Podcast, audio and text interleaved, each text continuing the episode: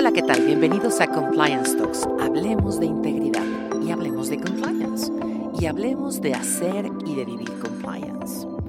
Hoy les quiero compartir algo que han dado por mi cabeza las últimas semanas como de forma mucho más intensa que normalmente, pero además por más de una razón. Y ahora les voy a contar de qué se trata. De la innovación en compliance. Y quizás como todo en la vida, a mí me gusta a veces hacérmela muy complicada, pero me gusta irme como un poco más desde atrás. ¿Qué es la innovación? ¿Qué es innovar? Me, queda claro que no, no va este, este episodio un poco de, de, de, de desentrañar la palabra y los orígenes y toda esta gente tan creativa. No, no va por allá. La quiero llevar más hacia la parte humana y del hacer compliance. Y hay un escritor que me gusta mucho por lo que tiene que ver con la innovación y es Clayton Christensen. Y él nos habla del dilema del innovador. Este dilema, del, el dilema, esta duda donde te pones desde innovo o no, cambio o no. Y él propone, este escritor, que de les recomiendo que lo lean, habla mucho de esta incomodidad productiva. Desde este lugar donde me siento tan incómoda que solamente tengo dos opciones. O cambio o cambio. Y entonces desde esta gran incomodidad, parecería que se genera como una catapulta los crecimientos más fuertes en el ser humano.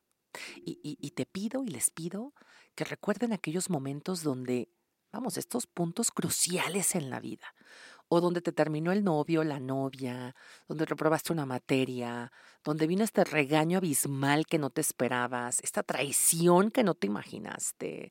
O sea, estos puntos donde dices ya no hay regreso, donde, donde llegas a lo más ínfimo en términos emocionales, en esos puntos de quiebre, generalmente, por supuesto, al llegar hasta el fondo, lo único que queda es salir. Y ese salir, este impulso de cambiar, sin duda es parte de la innovación, es parte de reinventarte. Cuando hacemos compliance, pues naturalmente nos volvemos un poco estos, estos hacedores de cambios, porque parte de la gestión de integridad, o sea, imagínense esto, gestionar la integridad. No puedes generarla porque la integridad es parte de uno mismo. No, no, la gestión. O sea, ¿cómo hacemos para que nuestro equipo haga lo correcto? ¿Cómo hacemos para que la próxima vez que traigan un proveedor, em, pues lo citan a la hora, eh, le pidan que no grabe, que no, que no se lleve información. La próxima vez que traigan un cliente, pues Ejemplo, ¿eh? no lo lleven a un restaurante tan ostentoso. La próxima vez que tengan una intervención con un oficial de gobierno, lo reporten con anticipación. La próxima vez que viajen, cuiden los gastos. La próxima vez, o sea, ¿cómo hacer que todas estas interacciones, por solo dar un ejemplo, estén apegadas a políticas, estén apegadas a la legalidad? ¿Cómo hacer que eso suceda? Me queda claro que no somos quienes cambien este chip de dentro de cada uno de los seres humanos. Vamos, sería bastante complejo. Además que quien lo logre, páseme el número, por favor. Pero no va por allá. Es generar un cambio. Y sí entonces que nosotros, como compliance officers, como acompañantes en este quehacer del compliance, sí nos volvemos también parte esencial de cambiar las partituras en esta música. Y a eso va la innovación, al cambio, al crecimiento, a esta gran incomodidad que únicamente nos tiene que tocar cambiar. Hay un libro que, en esta época de, pandemia, aquellos días de encierro, mi, mi padre me recomendó, un libro que en su momento debo confesar que lo dejo ahí como en la lista de los otros 10, 20 que tengo en espera, y bueno, a las pocas semanas algo, algo cambió en mí y dije, ah, lo voy a leer. Se lo recomiendo, es de José Saramago, Ensayo sobre la ceguera. Es un libro que no tiene desperdicio desde muchas ópticas y hoy solamente me quiero enfocar en el tema compliance. Sí, sí, es esta novela que tiene, tiene tanto que reflexionar que sin duda nos va a poner en un momento para decidir si cambiamos o no. No quiero hacer un spoiler del libro, tiene cada quien que leerlo, pero nos habla de un momento en la historia, quizás voy a contar la primera escena con la que parte este, esta novela, donde una persona de manera inexplicable pierde la vista. Y pierde la vista en medio de una calle, un momento como súper caótico. Una persona que viene manejando un auto se detiene para ayudarle eh, y otra persona por ahí se da cuenta que fácilmente puede pues abusar del que acaba de perder la vista y robarle sus bienes, concretamente un coche. Pero entonces Parece que nos pone de manifiesto esta novela el que el ser humano no es que sea malo, sino que a veces las circunstancias podrían de alguna manera cambiar esta decisión y de ser tan generoso en ayudar a esta persona que acaba de perder su vista en, ¿por qué no aprovechar y robarle el coche? Y entonces la novela va, va creciendo y bueno, nos lleva a unos niveles que no se imaginan donde, donde claramente nos habla de la anarquía, pero también nos pone de manifiesto esta novela, porque más adelante se darán cuenta que esto de la ceguera parece que es contagioso. Léanla, créanme que no tiene desperdicio. Pero nos pone enfrente entonces, por un lado, la necesidad de pensar si somos o nos hacemos. Si el ser humano es bueno porque nace bueno o malo porque se hace malo. Y quizás entonces de ahí venga mucho del por qué nuestro programa de compliance, donde queremos que la próxima vez que viaje nuestra gente, que compre, que contrate, que vaya a reuniones, se apegue a las políticas, pero quizás más que porque la circunstancia dé al lugar, quizás más bien porque nos urge cambiar este chip, este chip de hacer lo correcto. En esta novela de, ensayos sobre la ceguera, podemos darnos cuenta que ante un mundo de anarquía, porque llega un momento donde así se da, hay dos elementos esenciales que me parece que nuestro programa de compliance demanda todo el tiempo para que funcione. y, los dos elementos que se dan en esta novela de forma muy clara son comunicación y organización. Y quisiera elaborar un poco sobre ello en nuestro programa de compliance. La comunicación efectivamente tiene que ver con las herramientas que compartimos a otros, tanto de manera formal o informal, tanto incluso también como, como capacitaciones políticas, acercamientos, reuniones grupales. Pero quizás lo que de verdad transforma un programa de compliance, pensando en innovación, parte desde la comunicación que la alta dirección nos da. Y alta no me refiero únicamente como ese nivel, sino también a todos aquellos líderes formales e informales que en los programas de compliance tienen un peso específico. Me parece que entonces una tarea que el compliance officer debería tener es identificar a estos liderazgos formales e informales y revisar cómo están comunicando sus intereses de integridad. Y comunicando no formalmente, no nada más porque se paran en un templete o ante un micrófono. No, no, lo que conversan en la informalidad. Incluso, no lo que conversan, la imagen que nos da. Porque créanme que no es lo mismo conocer a este gran líder o, o lideresa que, que no es que diga mucho, pero tú sabes a través de su vida que ha hecho demasiado. Así que entonces estos dos elementos son torales. He dicho comunicación y organización. La otra parte es de estas compañías que por alguna razón creen que si el líder habla fuerte, todos los demás saben a dónde van. Y no es cierto.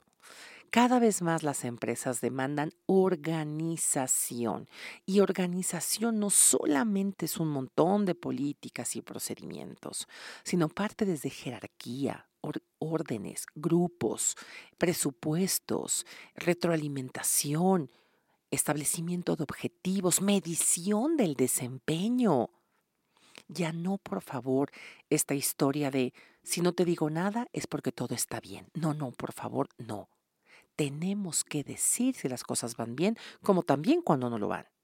Así que volviendo un poco a esta novela de ensayo sobre la ceguera, sí que nos deja claro que una organización exitosa, organización pensando como, como un estado, una ciudad, una compañía, qué sé yo, un grupo social, logra su éxito en tanto tiene estos dos elementos claros, comunicación y organización.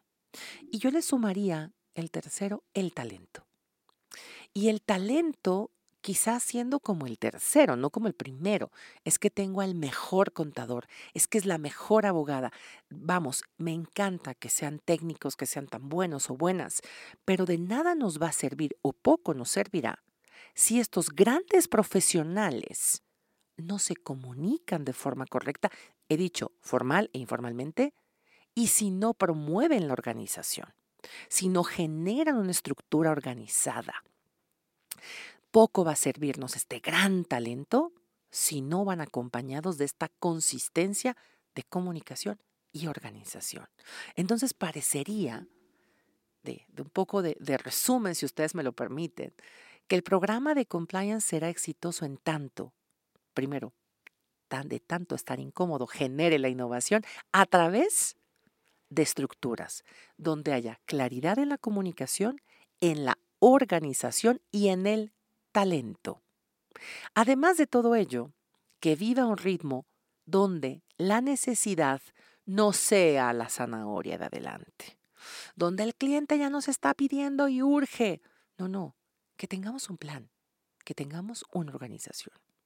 Volviendo un poco al primer escritor que les mencionaba, a Clayton Christensen, que él habla de, de las empresas, de las organizaciones que innovan, él dice que la, que la empresa que innovará será aquella que tenga dos elementos, la gente que quiera innovar y la estructura correcta para innovar. Entonces nos vamos otra vez como a concatenar con la novela, porque requerimos entonces, de acuerdo a Christensen, el talento, la gente que de tanto sentirse incómoda quiera cambiar, y por otro lado, la estructura, la organización, que a través de la comunicación logre movernos del punto 1 al punto 10.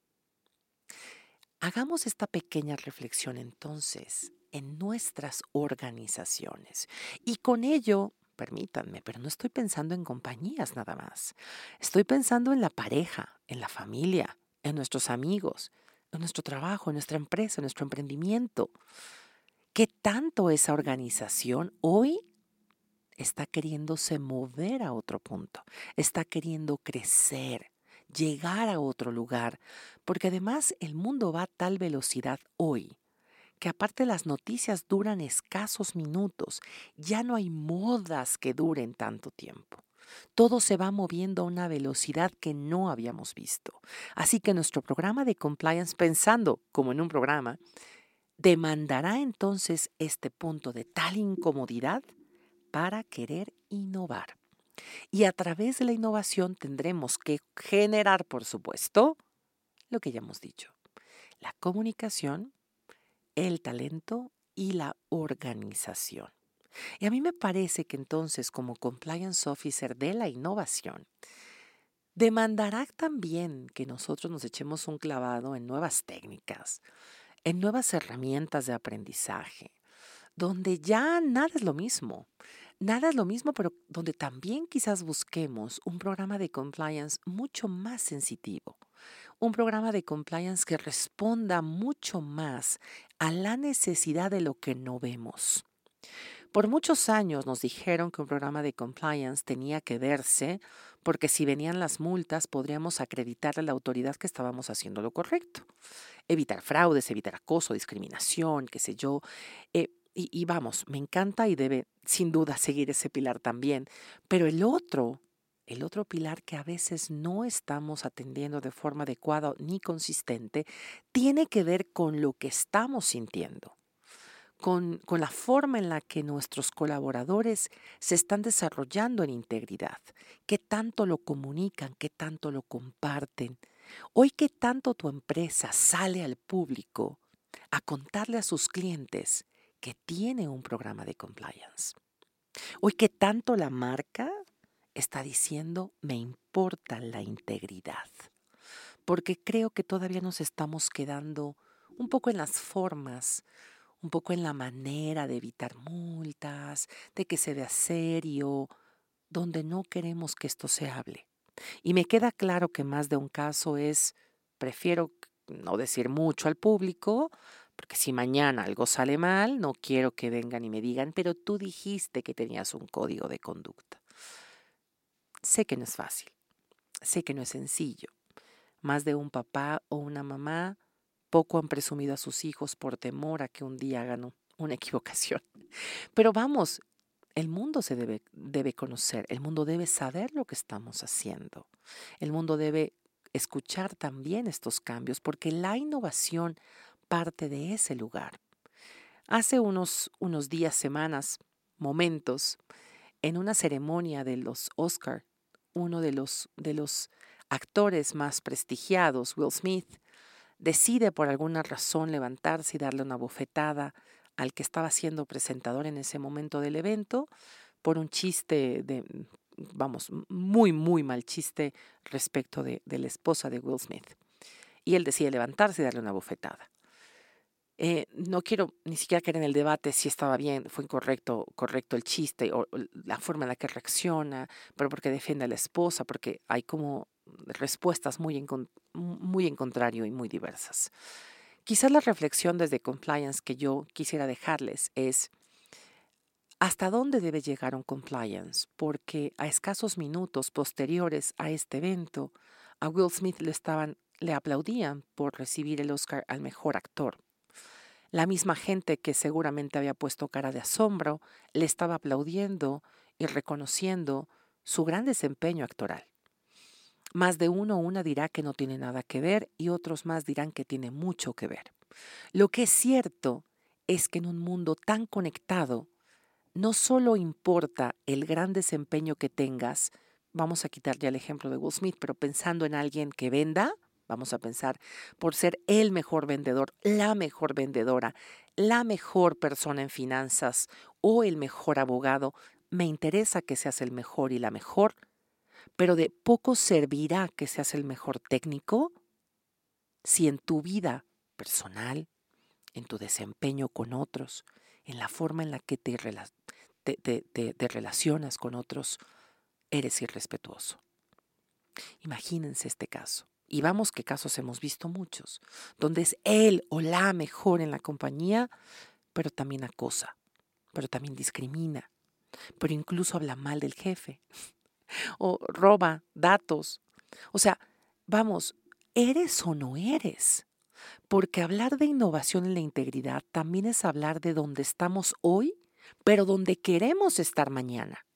Porque tú como profesional, sin duda, te va a importar mucho lo que se dice de ti del pasado, pero también en tu imagen hacia el futuro. También lo que otros hablarán más adelante. Entonces, el ser uno, el ser íntegro, significa ser igual en todos los lugares, en todos los momentos y todos los contextos. No solamente el mejor actor, sino quizás también el mejor en términos de balancear esta este contexto emocional en un momento violento. Porque yo decía no hace mucho en un foro, eh, pensando un poco en un profesional, ¿no? Alguien por ahí decía, es que, bueno, si es el mejor doctor o la mejor doctora, la verdad no me importa si va, si hace conciertos de rock, si no le gustan los perritos, si, bueno, me queda clarísimo, no te va a importar esta expresión personal, pero te aseguro que no verás con los mismos ojos esta doctora si mañana sale la noticia que además golpea a los niños no, no te va a parecer igual. No vas a decir, bueno, que me opere, no importa que pegue, no importa que golpee, no importa que insulte. Me parece que cada vez más exigimos profesionales completos, profesionales enteros, y quizás de eso se hable cuando hablamos de integridad. Entonces, hacer un programa de compliance hoy a través de la innovación, nos obliga así a pensar en este dilema que Christensen nos pone enfrente, en este dilema del innovador, donde dice la empresa que innova es aquella que tenga la gente que quiera hacerlo, pero también la infraestructura. Y José Saramago, con su ensayo sobre la ceguera, también nos pone enfrente la necesidad de un mundo que esté muy bien comunicado y bien organizado, para entonces generar el talento correcto que quiera y desee innovar. Y la innovación, sin duda, como en un momento de donde estoy tan incómoda que quiero la mejor versión de mí. Esto es hablar de integridad. Gracias por habernos acompañado en este episodio de Compliance Talks, donde hablamos de integridad, hablamos de compliance, hablamos de ética y también hoy hablamos de innovación. Nos vemos en el próximo episodio. Esto es Compliance Talks. Sigamos hablando de compliance.